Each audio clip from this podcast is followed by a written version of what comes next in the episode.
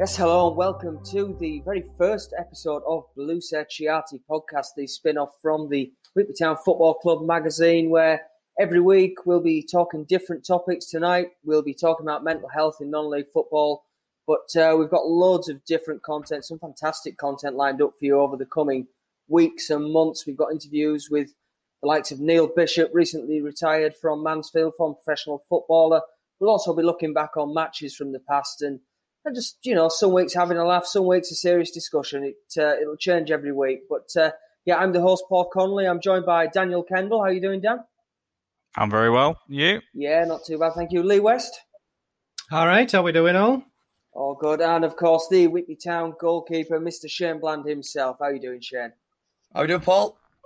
Yeah, not too bad. And of course, we've uh, we mentioned that tonight we are talking about uh, mental health in non-league football, and it's it's something that I mean, at some point or other, has affected us all in the midst of football and in the midst of life, hasn't it?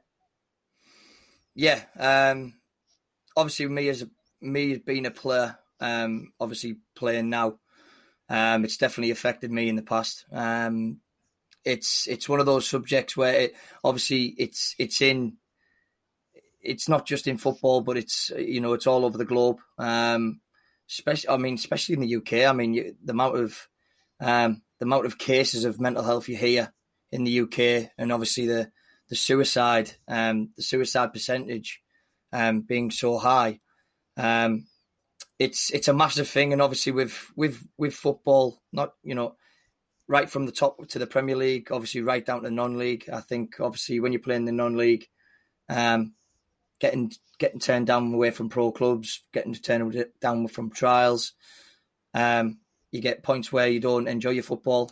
So, um, I mean, like I said, it, it's it's it's a it's a nasty, horrible disease to have.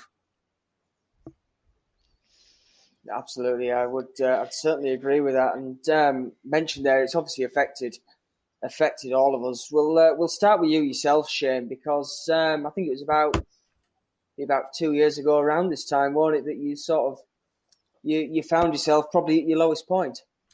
Yeah, um, I think it was.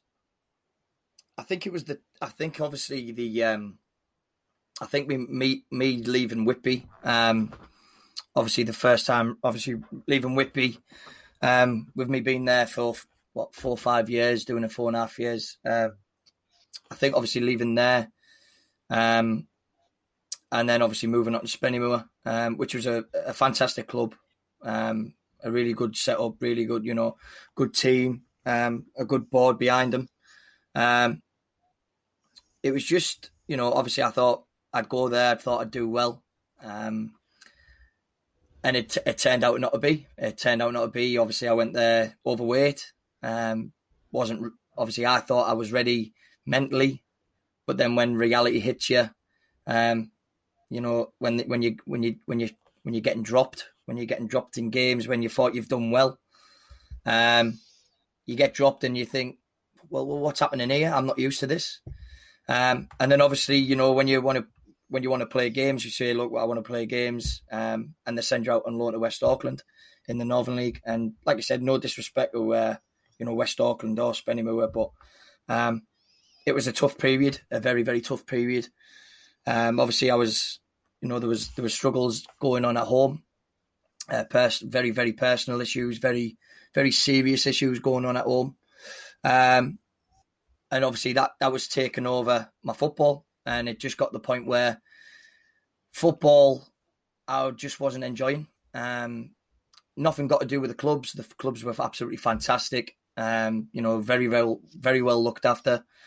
Um, but you just when you go to training, you're just not yourself. You know, you people are having crack with you, and you're just taking it seriously. You're not you're not biding it. You weren't you weren't biding into it whatsoever. Um, and that's when I just it, that's when it just really hit me. It just you know I I was sit I'd, I'd sit in my room and I wouldn't you know I'd come in from I'd come in from training or whatever I'd been coaching or and I just sit in my room and I just didn't want to didn't want to um, speak to anyone. You know I just I just sit on my bed and that was it. That was that was it. That was my routine. I'd literally go to football, go to work, come home, and just sit in my bedroom and not and not do anything. And then obviously I had all the the problems going in and around, um, what was going on at home. you know the it was just it was just getting too much. So I mean, like I said, I mean, I'm not to lie, there was there was a couple of times that I did, you know, I went on a walk, did want to did want to hang myself, um, did want to do myself in, um, and like I said, that I think once I once I thought that, then I real then I realised I, I needed help. I needed help, and uh, like I said, I got in touch with the PFA, and um, like I said, the PFA were absolutely fantastic. You know, spoke on the phone. I, um, obviously, I put a, I put something out on Facebook. I put it like a a public a, a public plea for help.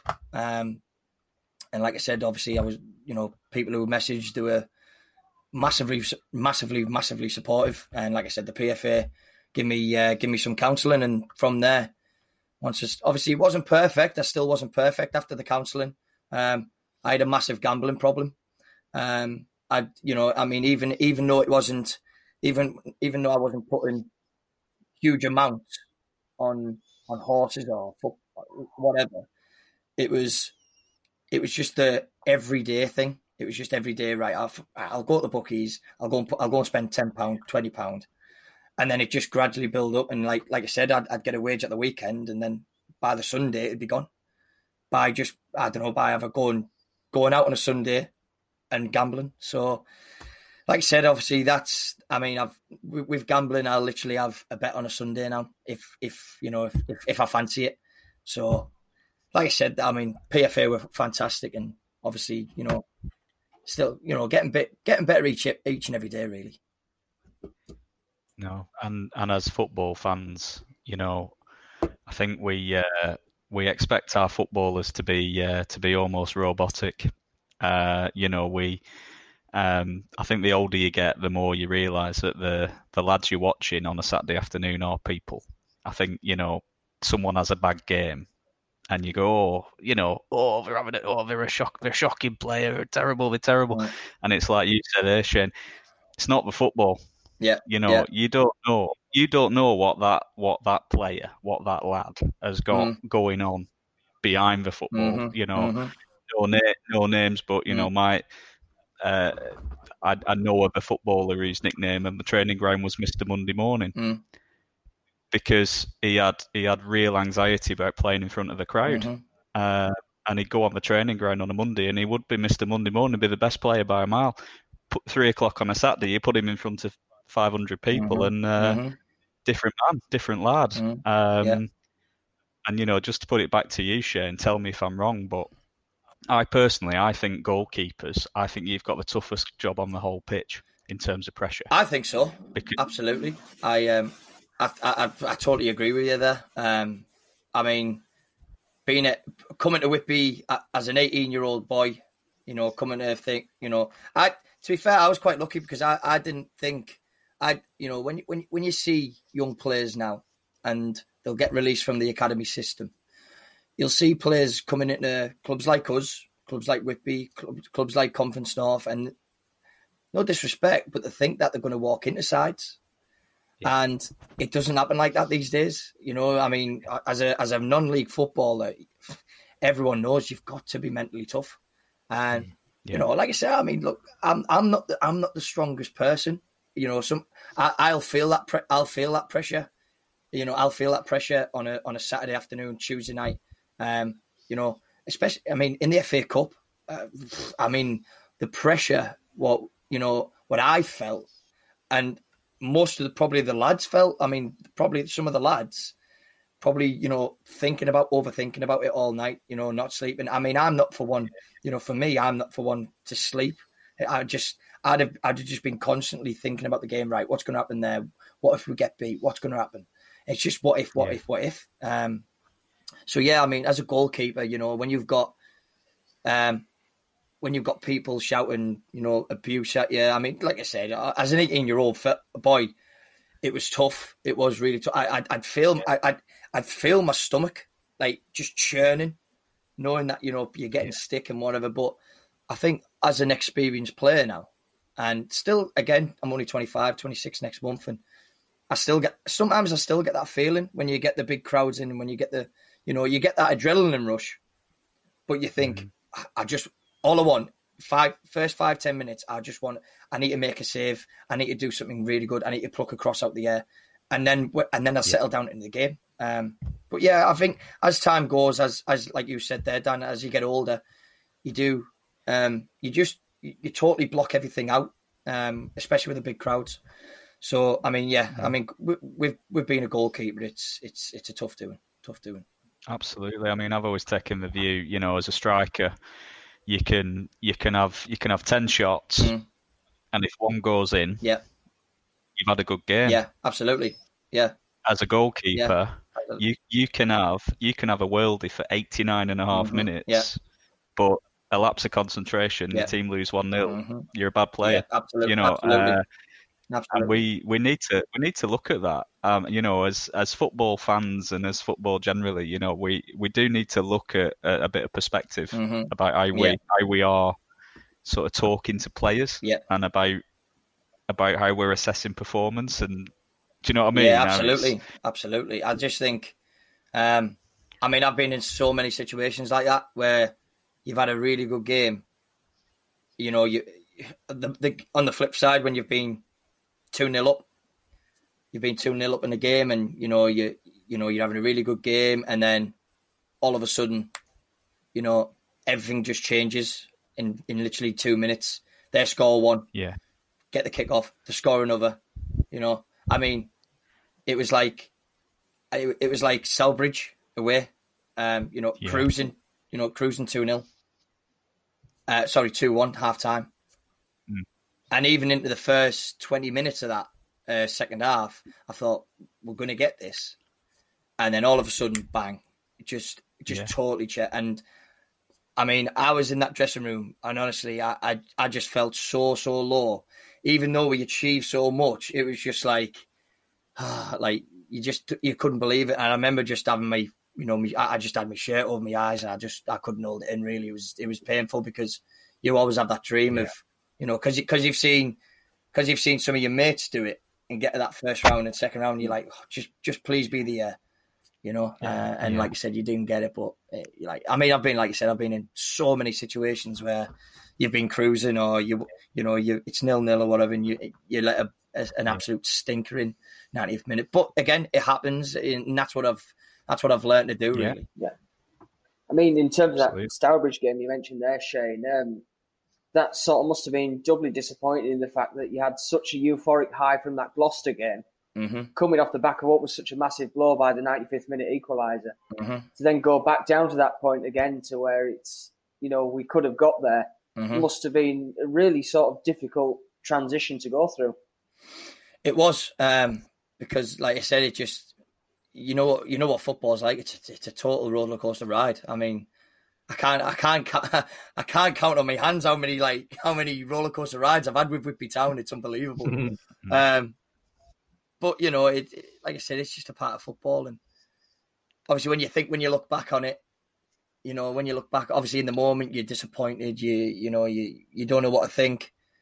But then when you when you when you come when when it goes like months down the line and whatever, and you think, you know what, that's that that season when we've done that FA Cup run. What I mean, what a run we did have you know, not to. I mean, considering the club didn't get past first round or sec, first first qualifier, second qualifier for you know. I mean, I can remember doing that when I was when when I was obviously my first spell at the club, um, and to have a obviously to have a run like that, it, it was it was unbelievable. And like you said, when when when you look up when you look at back at things, you just think, you know, what a run we had, and you know, you just you just basically cherish that really. Yeah, and, and I guess for all the all the pressure and you know putting yourself out there and testing yourself, mm-hmm. you know, there are huge you know huge positives. You know, if you get a result, you know, it must talk about mental health. It must give give you a you know you must be you know spring in your step for the rest of the week. Surely, yeah, you know there, there must be big positives to to living that life that you live in. You know, as well. Yeah, absolutely. I think you know. I mean it you got to think as as well. It, it when you win on a when you do win on a Saturday, it just sets your whole week up. Um, yeah. You know, I mean, even even when my even when I coach my kids on a, on a Sunday, it's like when you when you when you do when you do coach them, it's like if you get a win on a Saturday and I think right, I always, I, I have, I have, a, I have a, I have a philosophy. I have a like a, a suspicion. If, if, if, we if we win on a Saturday, then my kids win on a Sunday. It, it, it it's it's crazy. It's crazy to have, but it always nine times out of ten happens. Yeah. Um, but yeah, it just sets up your week. Um, you know, if you if you win on a Saturday and you've got that Tuesday game, you're just like ah buzzing, can't wait for the Tuesday, can't wait for the next game. Um, but on the flip side of that, when you're on a run of five five games beaten, it, yeah. it can be a very very tough place. It can be a very tough dressing room. Um, you know, as as we as we saw last last year, you know, I mean, people were getting people's backs. We we had numerous meetings with um, the gaffer um, every Thursday before training. We, we would have we'd talk about it. We'd um, we'd address the situation and and then like I said, we just and then all of a sudden after five games of like have been beaten, you go on a run of eight games unbeaten. So uh, uh that's the roller coaster we talk about in, in football. That's the roller coaster we talk about. No, I was just going to say it's all about again about positive, about attitude and momentum. I guess mm-hmm. you know there must be something in that. You know, you, you know, Blander, you get a result on a Saturday and your lads win on the Sunday. There must be something about vibes and feel good and positive mental attitude. You know what I mean? There's power to that. Yeah, there? absolutely. I mean, you look you look for you look forward to do whatever you're doing, like coaching a game again. You know, you look forward to it, and it's you know, it's not like you wake you know, it's not like you wake up on a Monday and think, oh, like you know, got beat at the weekend. What's what's Tuesday night's game going to be? Are we going to bounce back? Are we going to go on this run?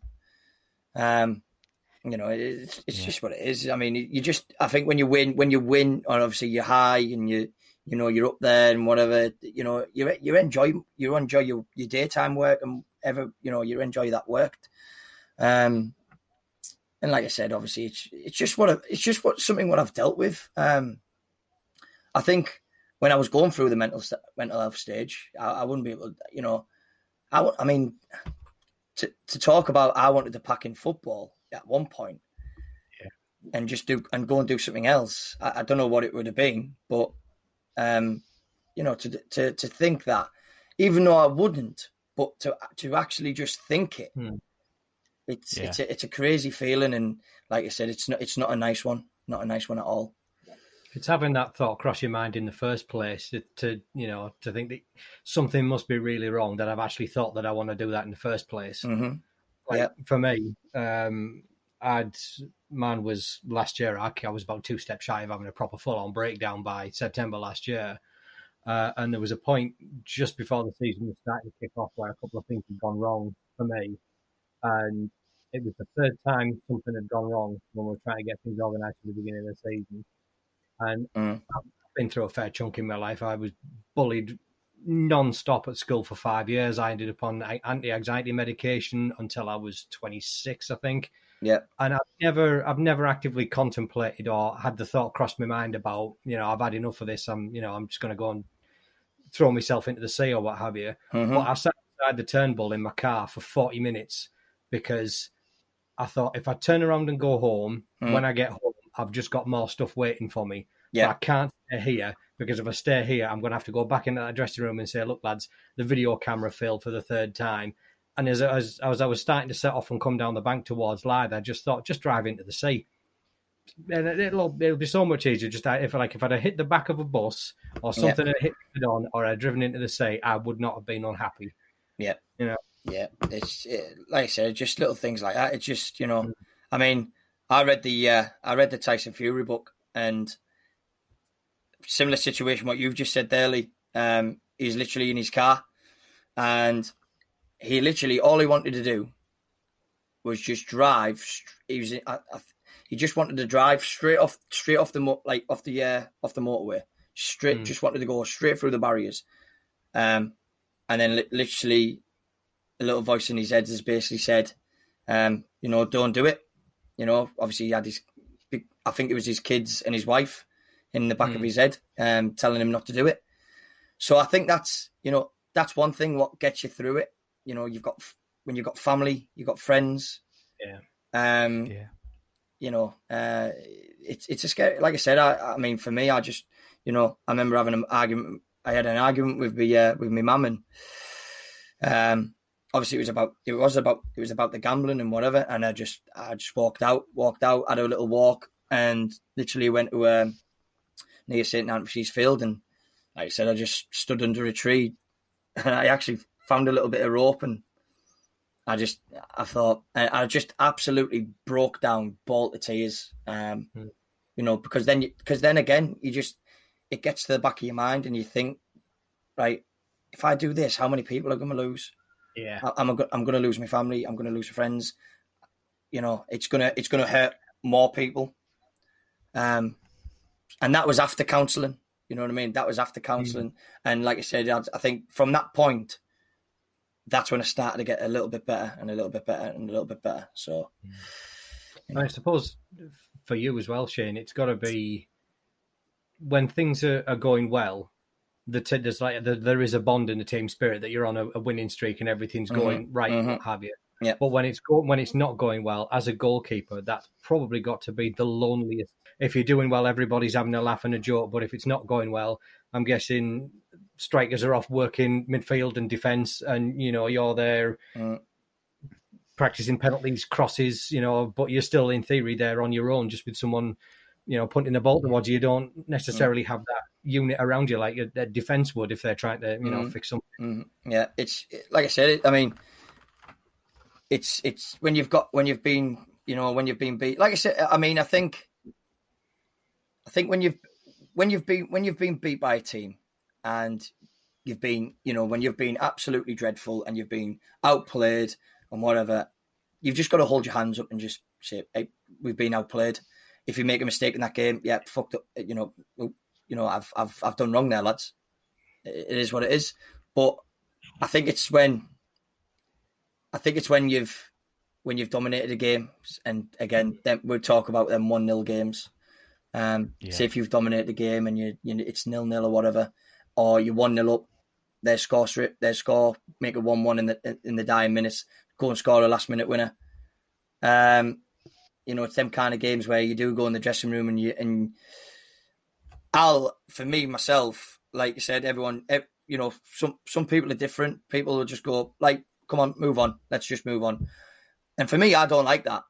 I don't. I don't like that. I think, yeah, you've got to think about it. You have got to think. You've got to, you know, you've got to think about. I think when it's the start of the season, then yeah, you've got to go right. Hey, move on. It's a long season, but but when it gets to the crunching side of things, and yeah. say if you're up, say if you're up there, especially when we would, uh, especially when we we went on that when we went on that um, unbeaten run, and then we started to draw silly silly games, you know, and then getting beat off Stafford, who were bottom of the league at the time. You know, you look at it, then you then then you are then you just think like that I'm I'm one of them who will, who will I'll just sit in my kit. Everyone's getting showered and whatever. I'll I'll just sit in my kit. I'm just. You know I'll I'll I'll dwell on it and people you know people attack me and I'm just like look just leave me. You know I'm just one of them. I'm just one of them. I like to sit by myself and just you know think things through. When I'm ready, then I'm then I'll obviously then I'll talk about it. But yeah, it's it's it's a horrible feeling, Lee. It's it's it's not the best. Um, and like I said, I, I'll I, can understand. Obviously, with lads, with the new lads coming in this year, obviously, I, it'll be interesting to see how they react, how they react on end of defeats and whatever. I mean, like I said, I think on Saturday um, against Stockton, obviously getting beat two one. Um, you know, you've seen. Obviously, it was it was disappointing. I think we were below par. Um, but again, like you know, you've got some lads. Right, let's just let's just move on. It's pre-season, and then you'll have like, and then you'll have lads who are disappointed. Um, lads who would just go, oh, like, can't believe that, that was that was awful, blah, you know, blah blah, etc. etc.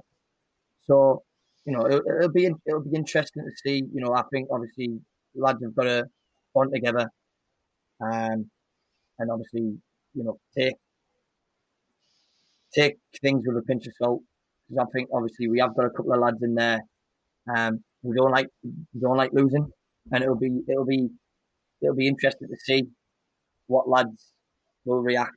Um, you know, if we do if we do go on that on that beat and run, whatever. So it'll be interesting. It'll be good. It'll be, you know. Uh, certainly, certainly, and just want to revisit something you mentioned there, Shane, about obviously that sort of feeling after you've won on a Saturday or you've lost on a Saturday. And I think that was the that was the point where I realised that there's something just wasn't right at all. Because I mean, I think everyone here knows how much I you know, I absolutely love Whitby Town Football Club. I think everybody knows that. You Whitby Town. Uh, apparently so, yeah, you know, flag yeah. Yeah, Yeah, flag on the me. wall in the flat over there and everything. But um, no, it's Where like from? Where you from, Paul? Where are you uh, from? somewhere, you know, little little town on the North Yorkshire coast, uh, Whitby. Oh, right. Yeah, yeah. Oh, oh Yeah.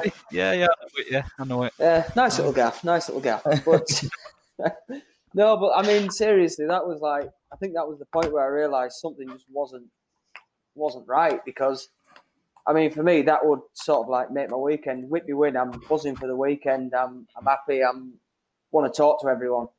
And it got to a point where Whitby win games, and I'm just like, fucking hell, can't be asked here. Just wanted to go home. I'd maybe sit in the clubhouse for 20 minutes, then just think, nah, I'm going home Mm. going home. Mate. And again, it came back to what you were saying, Shane. It was, it was going home, and it was just, just sitting down and just Mm. exhausted. You weren't physically exhausted, but mentally, Yeah. you were, you were doing this, that, and the other. You just Mm. absolutely run out. Yeah. You can't do anything. No, it's. I mean, like you said, when we were at obviously when I was at West Auckland, we were, you know, we'd go on a run of, we'd again when you say about winning, um, we'd go on a run of, you know, we'd go on a run of wins, especially the FA Vase. But you'd still, it, you just, you, you just still weren't happy in yourself. You know, you just, you just basically put a shift in because you're there. You know, I'm not one of these. I'm not one of these lads to, um, you know, not not.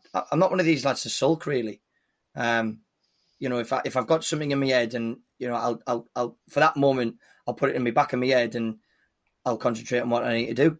Um, uh, but like I said, I- it's it's one of them. It's it's again, it's not a nice feeling when you are winning and Yeah. you want to you, you want to celebrate, but in in your mind and how you're feeling, you just you just get on with it. You're like, yeah, we won, right?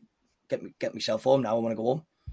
Um, so it's yeah. I, I mean, I, I I have to totally agree on your part. I mean, like I said, I mean, I'd, I'd see you a couple of times in the clubhouse, um, and obviously before just before you said about struggling with mental health and whatever, and I could see that you that you were struggling. Obviously, you know you the um, the whole vibe of it. Um, you know, normally you- you'd see it after a game or whatever, and you'd be, you know, your bubbly self. You'd be, you know, up- you know, you'd be talking to players, you'd be talking to us, be talking to everyone in the clubhouse, and I just, I, I actually noticed that that you know you weren't yourself. Um, and then obviously when you came out about mental health, then I thought, well, there's your answer. Um, and obviously, I think once you've come out with it, I think obviously I know you messaged me about it. Um, I thought, I bet you thought, I bet you felt so much better by getting it out there. Yeah, it's like that whole weight is just completely lifted. Then Mm. it's like once you've, I mean, you, I sat there for about it would be a solid probably a year with it bubbling up and bubbling up to a point where it just got far too much, you know. Um, Mhm. And once once I'd obviously mentioned and spoken about it and, and just said this is you know this is happening, it did feel like there's there's the first step done. That's the first bit, the accepting it more than anything because. I mean, I went to the doctor and I still couldn't quite accept in my head that it was, it was that that was happening, you know. Mm, yeah, And then I thought, you know, I've got to find some sort of acceptance in this and find some way of dealing with it before it does just completely take over my life. And Yeah. obviously that was that was it. And I'd seen that you'd done it, and that was sort of something that maybe it's given me a push to think, right, start getting this sorted now, because otherwise you just you're gonna be sat here and Hmm. you're probably not gonna be here in three months' time. You know, it's But I think I think seeing that warning sign that things that matter to you, things that you're passionate about, and things that you know you make you excited, make you you know make you make you want to live life. Mhm. You know, um, football, Whitby Town, result on a Saturday, clubhouse at five o'clock, bouncing. You know, Yeah. I think fair play that you've seen that there's something wrong. That hang on, this this isn't this isn't making me happy anymore. Like this thing that I'm so passionate about and that I love. Mhm. I love football. I love Whitby. and here I am. It's five o'clock on a Saturday, and I'm miserable. Mhm. Right, Yeah. I'm out. You know, and the more that we speak and the more that we raise awareness of of warning mm-hmm. signs, you know, that's that's a way that's a way to beat it. Flag it to others. I mean, you know, especially young players. I mean, it, in a way, a bit of perspective, just to take it in a, you know, this is our this is our passion. This is what this this is the thing. Non-league football, playing football, being a part of football should be the thing that's making us happier than this is our Mhm. hobby. This is our leisure Yeah. time. This is our Yeah. Yeah. our release, our escape, whatever. And yet here we all are talking about how being a part of it and committing to it and feeling that way about it has made us at some point Yeah. Absolutely. feel, Completely. feel down. Yeah. I mean, I think part of it, to me, boils down to. I mean, it, it was great that the PFA were there for you, Shane, and that you got counselling and everything. from Mhm. them. From- Yeah. But uh, my guess is that you didn't know that that was there until you actually reached out and said what's available. Because, like you mentioned before about the, the lads coming out of the the um, the academy thing, hmm I, I, I know I've, I've never been involved in anything like that. So I mean, tell me if I'm speaking out of turn here, Yeah. but I, I get the feeling like there's no preparation for that. No, like I've. I've, I've got a friend whose nephew is uh, riding high in one of the academies at the moment, but I just I had this horrible nagging doubt in the back of my mind that there's no preparation for at 17 years old for this kid from the age of five to go on all through this academy for them to suddenly say, "Well, thanks very much for all that service, but you're not good enough for us now, so we're just going to say goodbye." And there's no preparation for them at any point during that period for them, even for the clubs Yeah. to just say, "Look." Yeah. Yeah. You know, I mean, I, I even had like a, you, you just say it to somebody like with kids that are at school that I've known because I've, I've never worked in anything but education. Mhm. So there's kids that are like they're just all I, all I want to be is a professional footballer. That's brilliant. Yeah. That's what you want to be. Dedicate your life to it, but Yeah. also make sure you've got these other things just in Yeah. case that doesn't Yeah. work out. For you. But Yeah. also. You feel like football clubs should be at, at, at that period of time, just going through and saying, "Look, there's not a ch- every chance that you will get all the way Mhm. through this. So Yeah. here's you know some help if if if that Yeah. does happen, so that Yeah. we're not just throwing you out onto the street. Yeah. you know, I mean, you ab- figure things out for yourself. Yeah, absolutely. I mean, you, you you've you've just hit the nail right on the head there, Lee. Um, I mean, when obviously when I was at when I was at Middlesbrough, obviously I had a really good. I had a really. I, I I would say I had a really good two years of a scholarship. Um, I think my second year was much more better. Um, I felt, you know, but again, like go back to the go back to the you know when you know not being happy at football and whatever. It's still Mm. hap- It's it was happening in the academy as well. Mm. Um, and I just didn't speak about it, and I just go for the. I just at the time because I was young, I'd just go through the emotions of it. I mean, you'd see me like let a goal in, and I'd I'd fucking launch the post. I'd I'd I'd, I'd kick the post. I'd punch it. I'd I'd do like these, you know, these, and then or if my teammate in in a small sided if if a teammate in a small sided game would give the ball away, I'd absolutely like I'd rage at him for nothing. You know what I mean? And Mm. um, you know, but then obviously when it come to the when it come to the crunch, thinking that you were going, to you know, you were going to get even not just a pro, even a third year. Mm. Um, I, I, I literally because obviously one of the goalkeepers got released before me. I think I've got a chance here.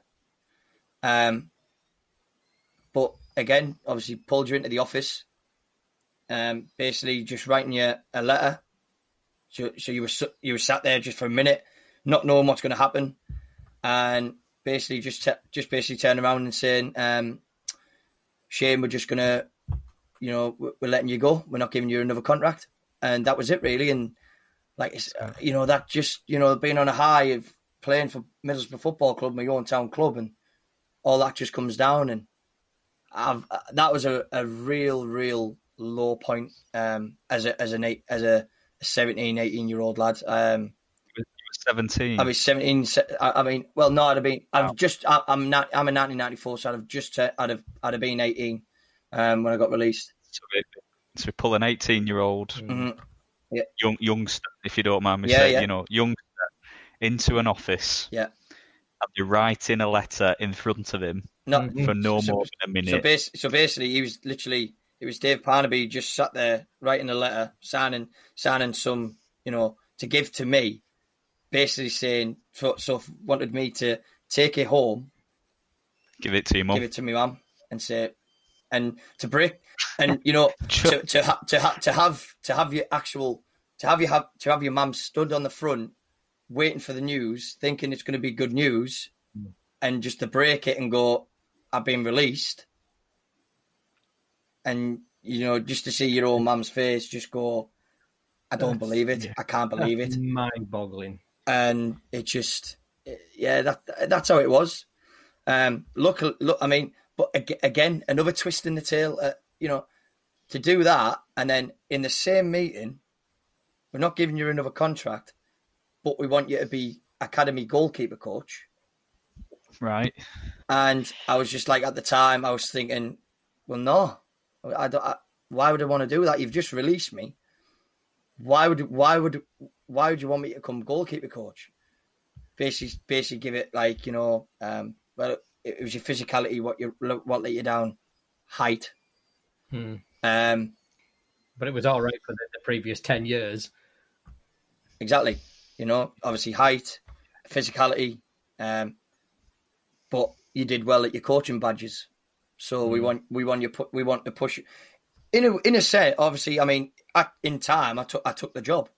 Um, yeah, like I said, obviously, I went on a couple of trials, and obviously on the trials again, the the mindset of going on trial. I went went to Motherwell. They basically say you put yourself in a good position. Don't hear anything back. Went to Leeds United went to Leeds for a week. You know, had a really, really good trial. The goalkeeper coach there was was absolutely fantastic. Didn't didn't want to didn't, didn't say anything to me. I had to go into the office myself as an 18 year old kid and say, "Look, what's happening?"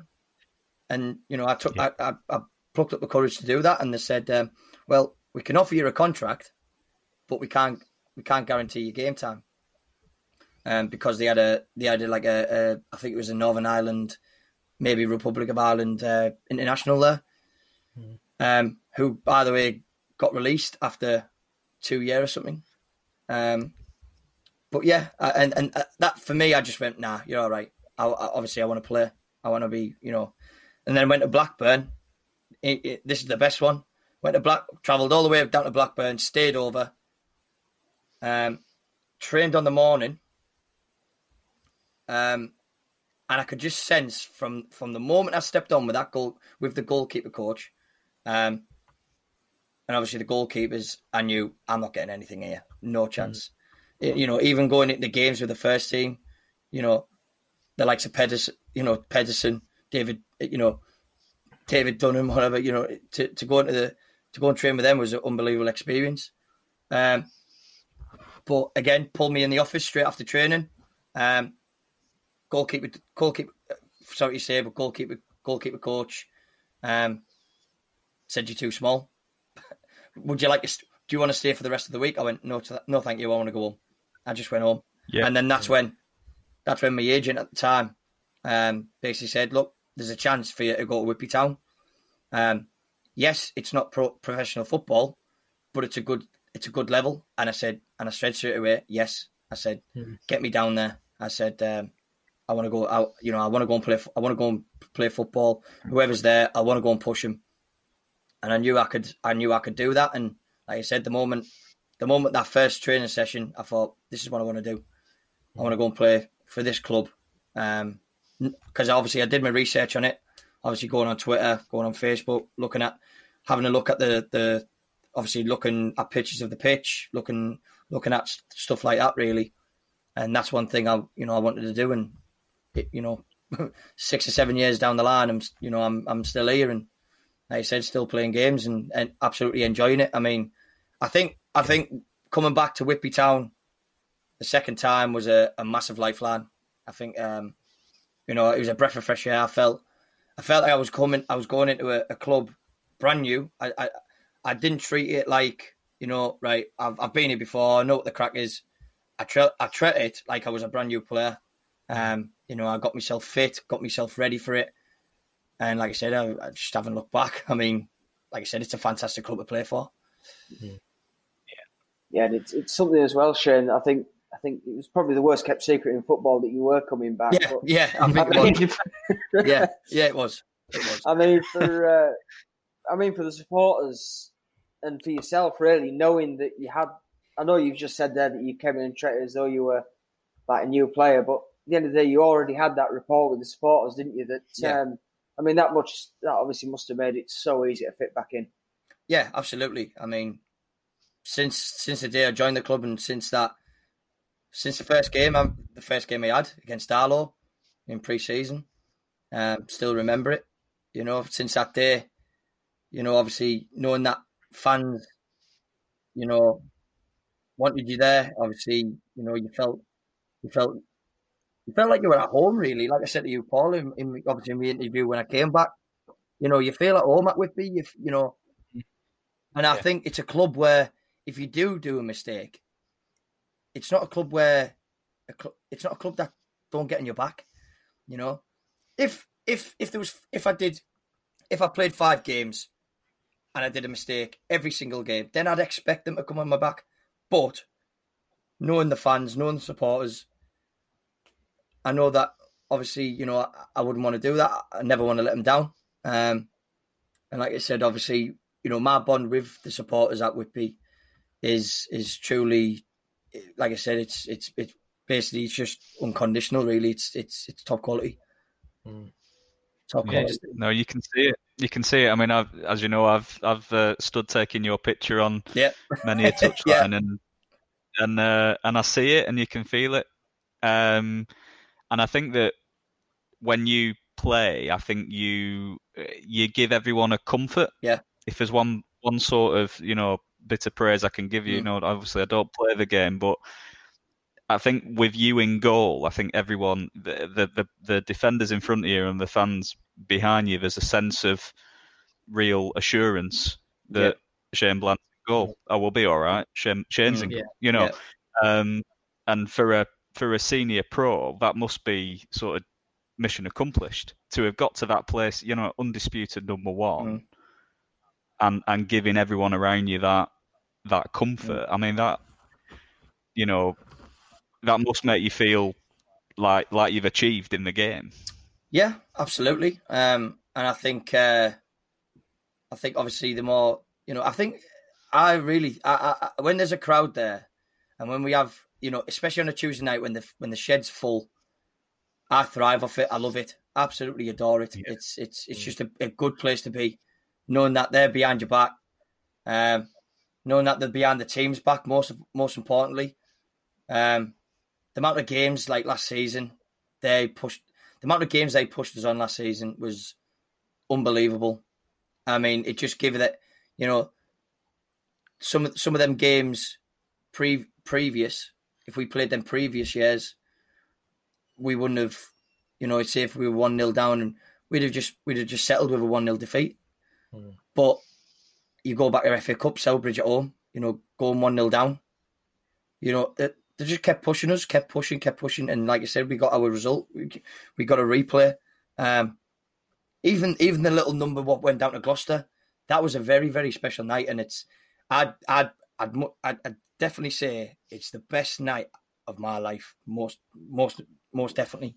Um, Fantastic. you know, to, but again, when when the crowds do come in, um, it's a it's a very special place to be, and it's a it's a special club to be at um, when we do have them crowds, and hopefully next season, um, especially with all, obviously with all the pandemic what's been going on, um, to get the crowds in, even you know, in, I know there's 600 tickets being sold on Saturday.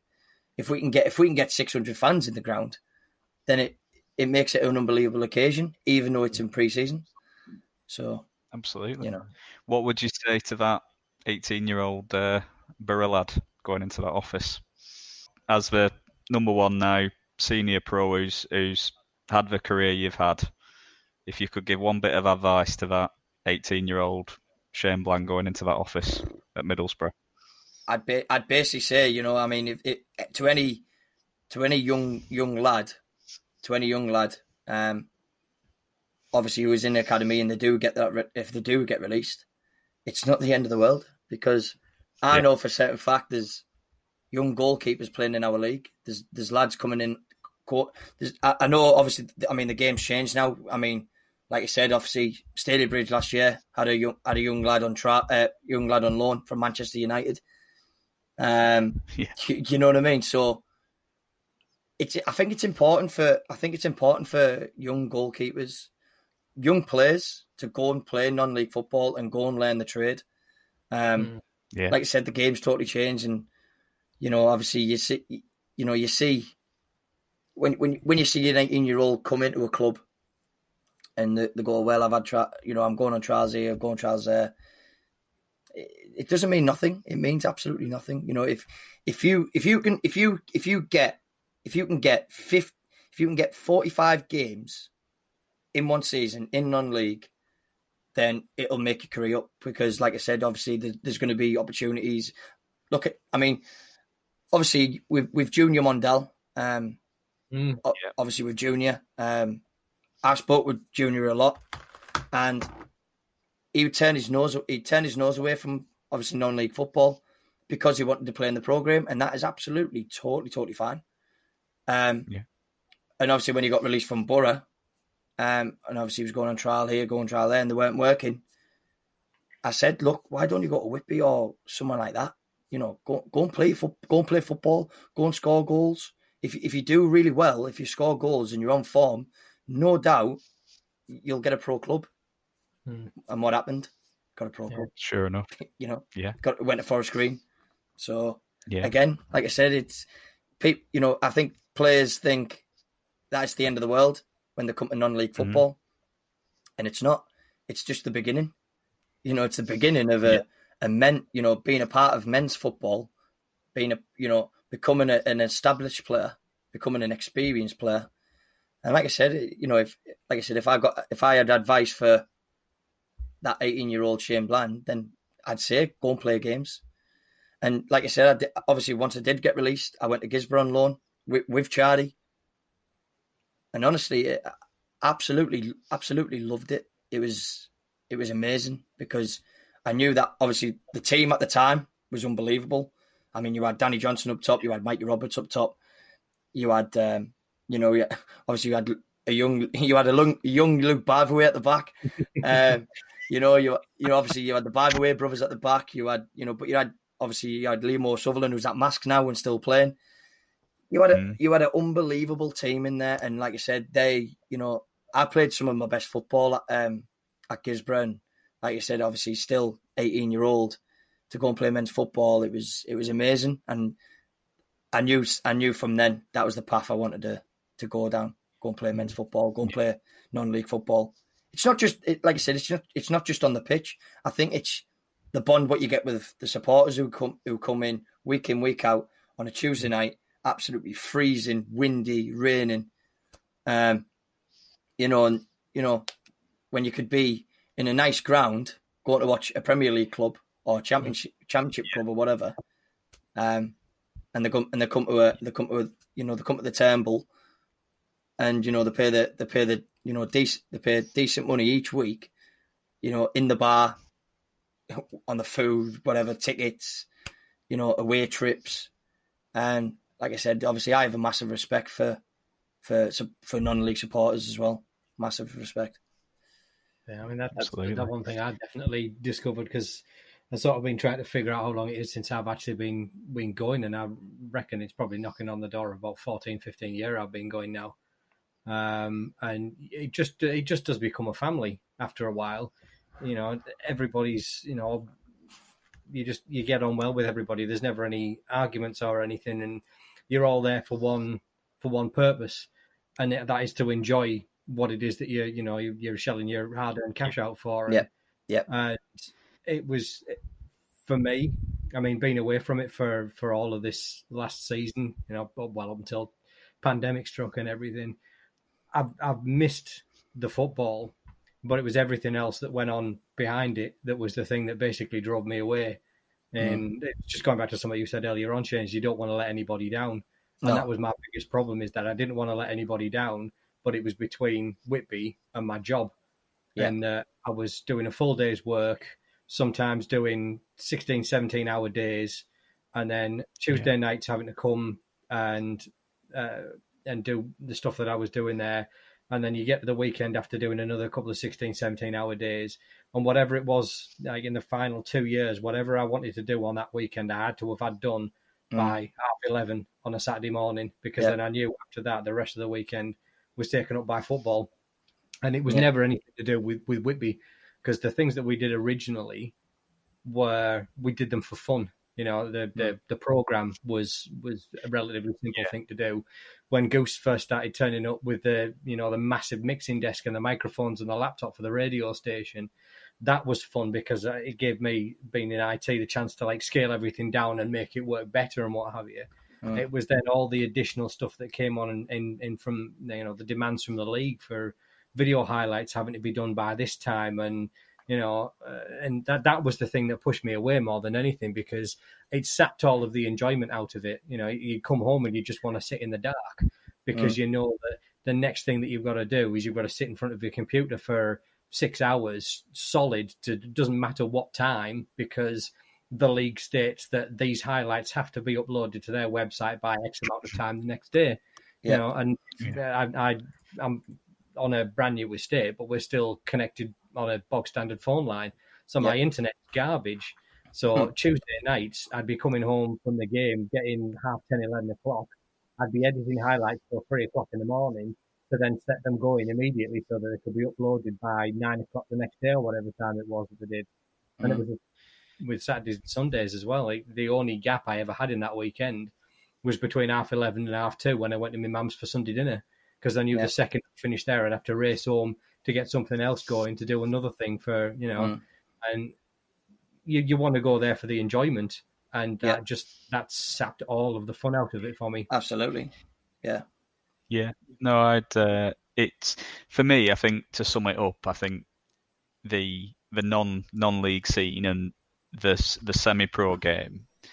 I think because of social media, I think has become increasingly pro. I think mm. it's you know behind mm, the yeah. scenes and off the pitch. Yeah, you know people want video highlights. Mm. People want a program that looks a business. People want pictures in the Gazette, or people want pictures on the Facebook of the goal or the save or whatever, and they want it now. Mm. Yeah, you know, eh, like Paul and I, you know, I would I would have a memory card from the first half, and at, at at half, as soon as the halftime whistle went, I would run from the touchline and I would give the memory card to Paul so that Paul could upload the first half's pictures onto his laptop to give me the memory card back so I could go back yeah. and start the second yeah. half. And as I'm doing the second half, Paul's uploading Facebook updates with pictures I've taken from 10 minutes mm-hmm. ago because that's what people expect. And I think that if you're in the pro game, they've got media and communications teams. They've got paid. Yeah, they've got employees. That's their job. We're doing it. Yeah, doing it. Doing it five days Yeah, you always get that word uh, volunteer. You just think I'm a volunteer, yeah. and you're asking me to do things that you know people would be charging twenty five grand a year for. You know, absolutely. And and you know what? That's that sounds like a complaint, but I really don't want it to be because I volunteer because mm. I love it. Yeah. I volunteer because I want to be a part of football. And the flip side for me is that I get to have conversations with Shane Bland. I get to speak to the manager. Five. I, I see Charlie walk down the tunnel five minutes after the final whistle, and I have a one-on-one conversation. I got after Widnes in the FA Cup. I got schooled on wing-back play by Chris Hardy for half an mm-hmm. hour. You can't buy that. No. That's that exposure, and that if you love football, that's brilliant. But the flip side is from a mental health and a and a management point of view of, of all this family, this non-league family, is is the the expectation that's on that's on us to be pro yeah. yeah. and to and to deliver it in the same way that you know I won't say Man United because it's an extreme example, but but to deliver it the same way as Middlesbrough delivering it. Yeah because that's what people expect. Absolutely, you know. I remember the, the, first time those instructions came through from the league, Paul. We, we, you know, we printed off a copy and we basically sat and read them together in the office and just looked at each other and went, "Who divided this?" yeah. you know, oh, yeah. If you're if you're, you're videoing a game on a Saturday, the highlights have to be uploaded by midnight on a Sunday. Now, and I mean this in the nicest because I've said this phrase to you on, on, on numerous occasions, and I mean this in the nicest possible way. But there are times where I think the league don't realise that most of these clubs they struggle to get volunteers in, and those that they have got in have been there for a very, very, very long time and aren't over tech savvy. Like I'm very lucky in that the computer I'm doing this through is a beast of a machine. So the games highlights and everything that I've got, even though they were done in tech terms, everything everything's like full HD, the graphics and everything. It would take between three to four hours to render that. If you're mm. doing that on somebody's laptop that they've gone down Curry's and paid 350 quid for, you're talking nine, ten hours worth of rendering time, and yeah. then another 12 hours to upload the bloody thing to the internet. Yeah. And I just remember sitting and reading those instructions and thinking, how, how excuse me, how is this possible? and for a lot, it's not and that's it. Yeah. And probably we'll end up having conversations like we're having yeah. now about expectation. Yeah. Um, and yeah, non-league. The the beauty of non-league is that it's accessible and it's fun. Yeah, and I think that's right. Yeah. Um, and you know, we're all doing it because we want to do it. I want to do it. Um, you know, I think for me, I, I can't really. I know you've all been very open about an example where you've realised that you've kind of it's got too much, and there's been a one-off. For me, there hasn't really been a one off. But there's been a few occasions where I've had to message Paul and just say, Paul, I need to just put the brakes on here because this isn't this isn't going the right way for me now. Yeah. Like, and it's similar to what you've been saying, Lee, in that it's not just what you do on a match day. Mm.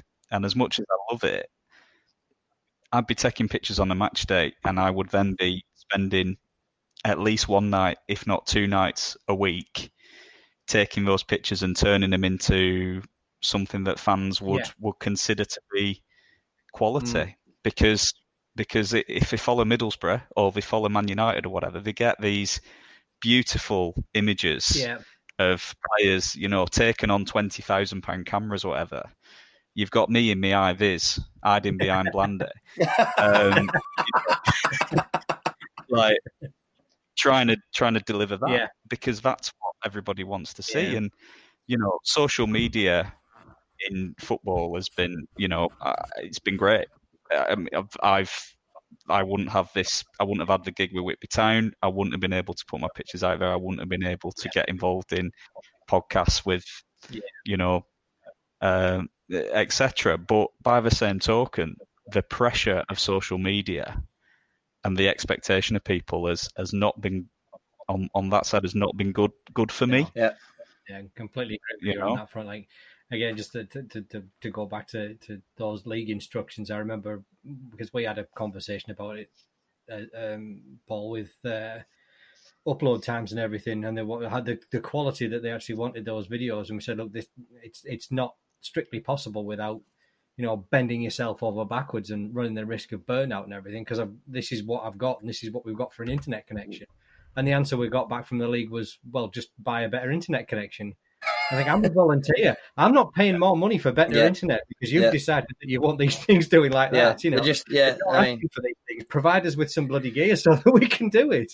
Yeah, I mean, like I said, obviously, I don't think the league or the the league itself or the or the FA realise, like you know, that these these volunteers are putting their hard earned time mm. into non league football.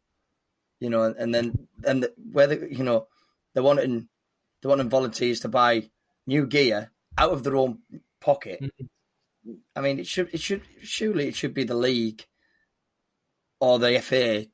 You know, I don't know. I mean, putting a grant in or whatever, whatever it yeah. is, and just basically saying, right, there's a grant or whatever. There's a you know, get some get some equipment, or mm-hmm. we want we want everyone in the league.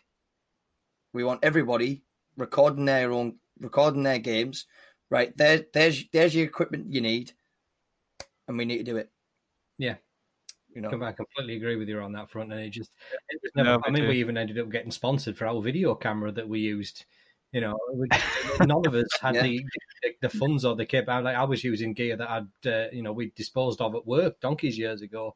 Mm. So it was it was really old equipment and we had no chance of getting a camera. And then we got one sponsored by Chardy. He just turned up one day with this camera and said, "There you go, lads."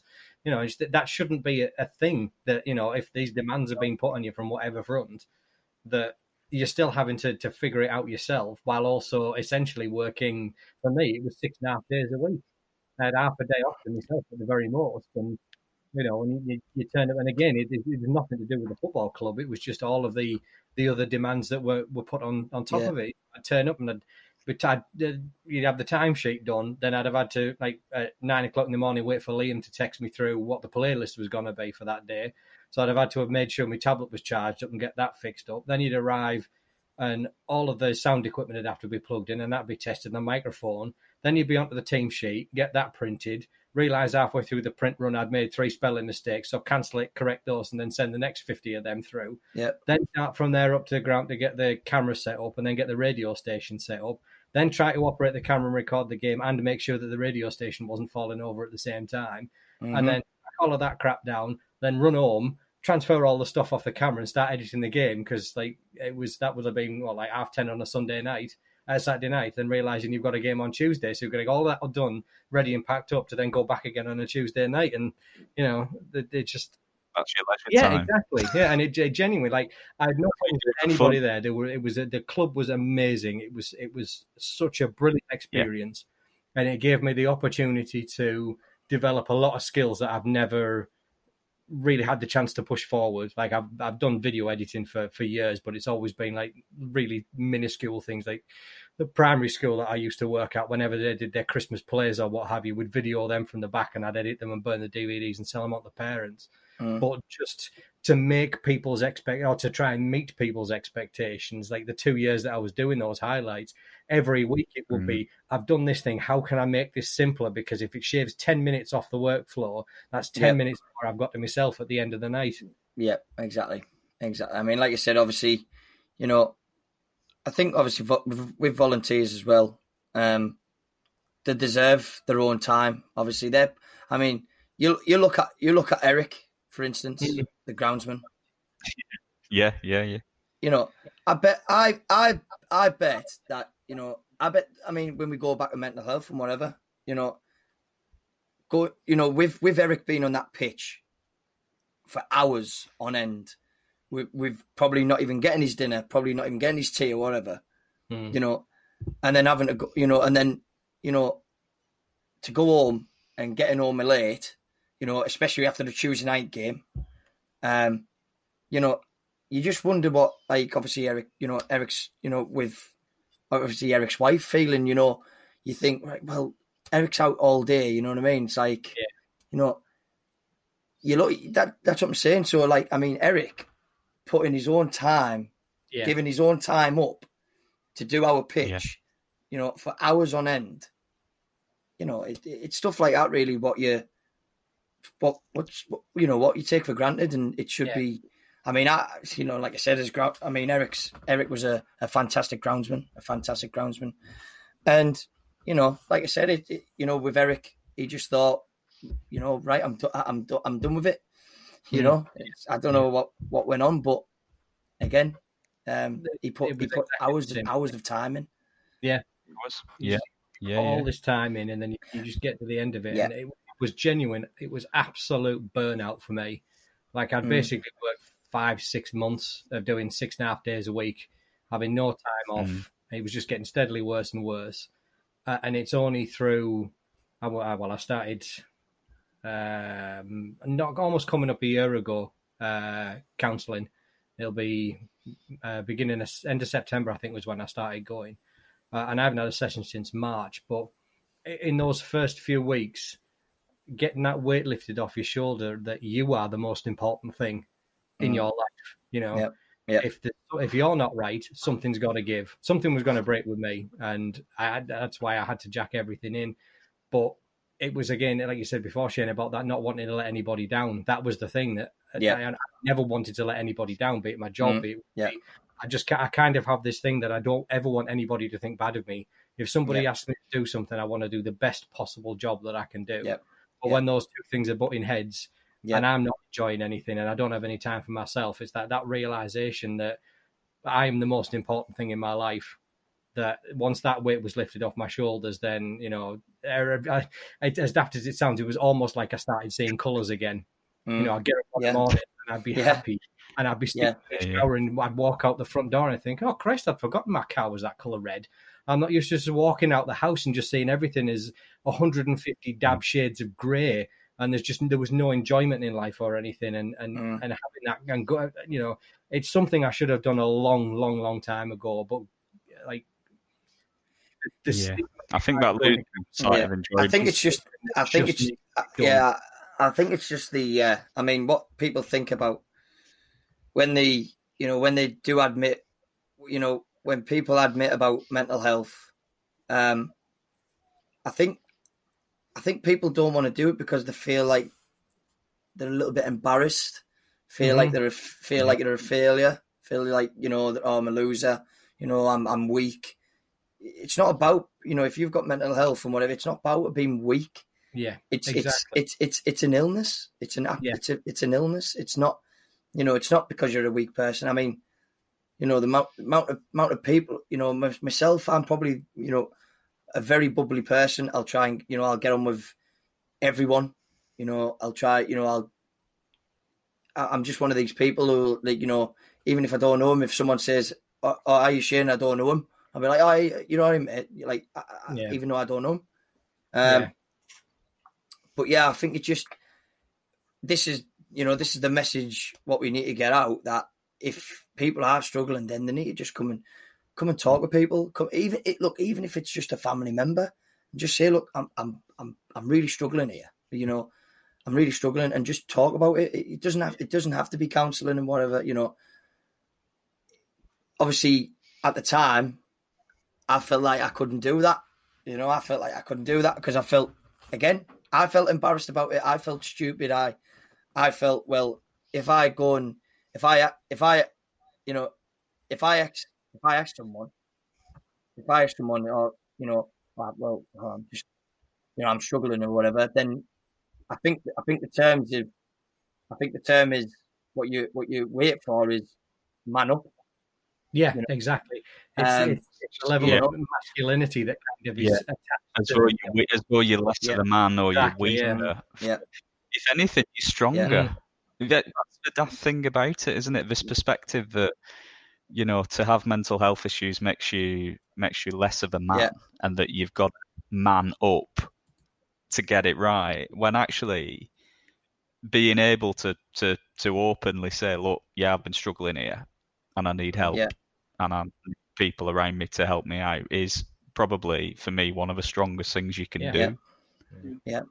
I mean, I mean, like, you know, I mean, like, like, uh, like, I, like I said, uh, person yeah. there has ever been. So yeah, know, yeah exactly. It, it exactly. wasn't a difficult thing for me to be able to do, but when you, you know, see like three you struggling and what have you, and we all deal with it in our own different ways, but there, there just shouldn't be this air of uh, like to a certain degree, it's a very 1970s man's attitude, isn't it? That everything can be sorted out yeah. down the pub with a pint and a fag and yep. it can't.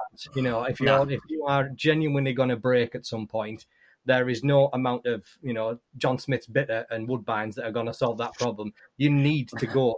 For me, it was just getting this stuff out because yeah. the, the, yeah. the biggest thing that I took away from my counselling sessions from from just talking and everything was I came away writing. Every time I've got something going wrong in my brain or something that's not not ticking over right, I write a letter to myself mm. or to I like in, in the early days, the I, I needed to get things across to people that it would have been more comfortable for me to write it to them than it would have been to say it to them, which as much as it pains me to say was initially mm. my parents. Yeah. Because I love them to death and they knew something was wrong. And I should have been able to go yeah. and speak to them, but I found it easier to do it in a letter because I didn't want them to discuss it back to me. They knew something was wrong. I knew something was wrong. Here's what's going on. Let's not talk about it because you know about it now. Hmm. And taken away from that was hmm. that yeah, my mum's brilliant with advice, and so is my dad. But when something when it comes to something like this, is that what you're saying is what you would do if you were me, but you're not me. So no idea exactly. Exactly. So all yeah. you can do is, oh yeah. well, if if I were yeah. you, I'd do this, but you know you can't. So, like sitting down and writing a letter to myself in the third person and getting this stuff out of my brain, it's like all those thoughts and feelings come out of my fountain pen onto a piece of paper and then they're gone. And I can look back at it in six, 12 months' time and think, I can see how far you've come. and then wonder why you were thinking that way, and then figure out how you've managed Yep. to do it as you've gone along. And getting help at that very early stage was was the breakthrough. There, there shouldn't be a stigma around being able to go to somebody and say, "I am not well." Because I even I had a breakdown at work. I had a friend come down to see me one day, and I just burst into tears in the office. Hmm. I just couldn't cope with any more problems or any more thing, you know, stuff piling into the inbox. And I, Yeah. I literally just said to her, "I'm not well.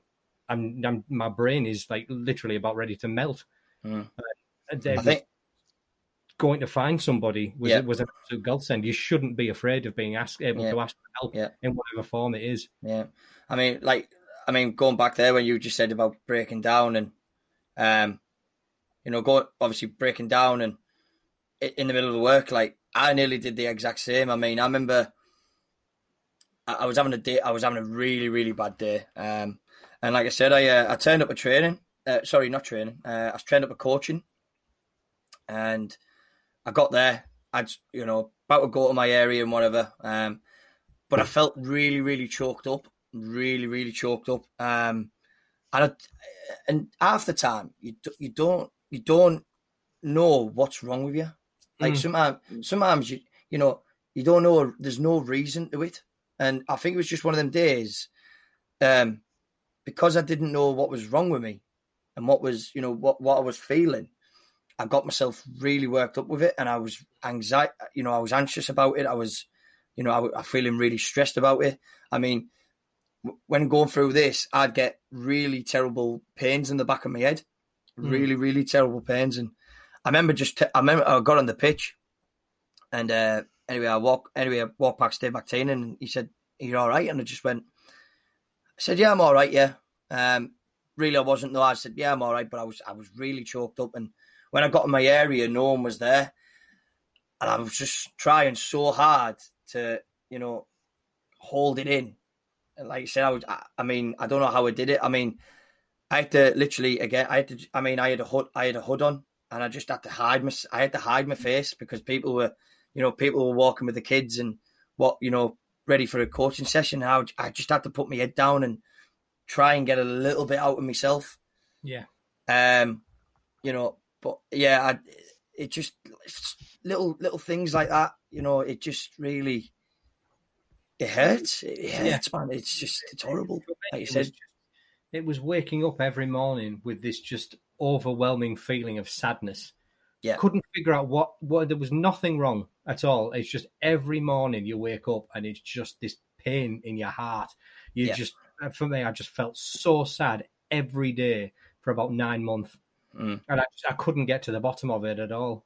Yeah. But being able to talk about it and what have you. And, and once you make that realization that something is wrong, then, like you say, it's that that's the first step. Yeah. But it's, it's knowing that that's what Mm. it is. You know, if, if Mm. it's try, it's making that association between you know, depression or Mm. whatever it is that you're going through, making that Yeah. connection yourself.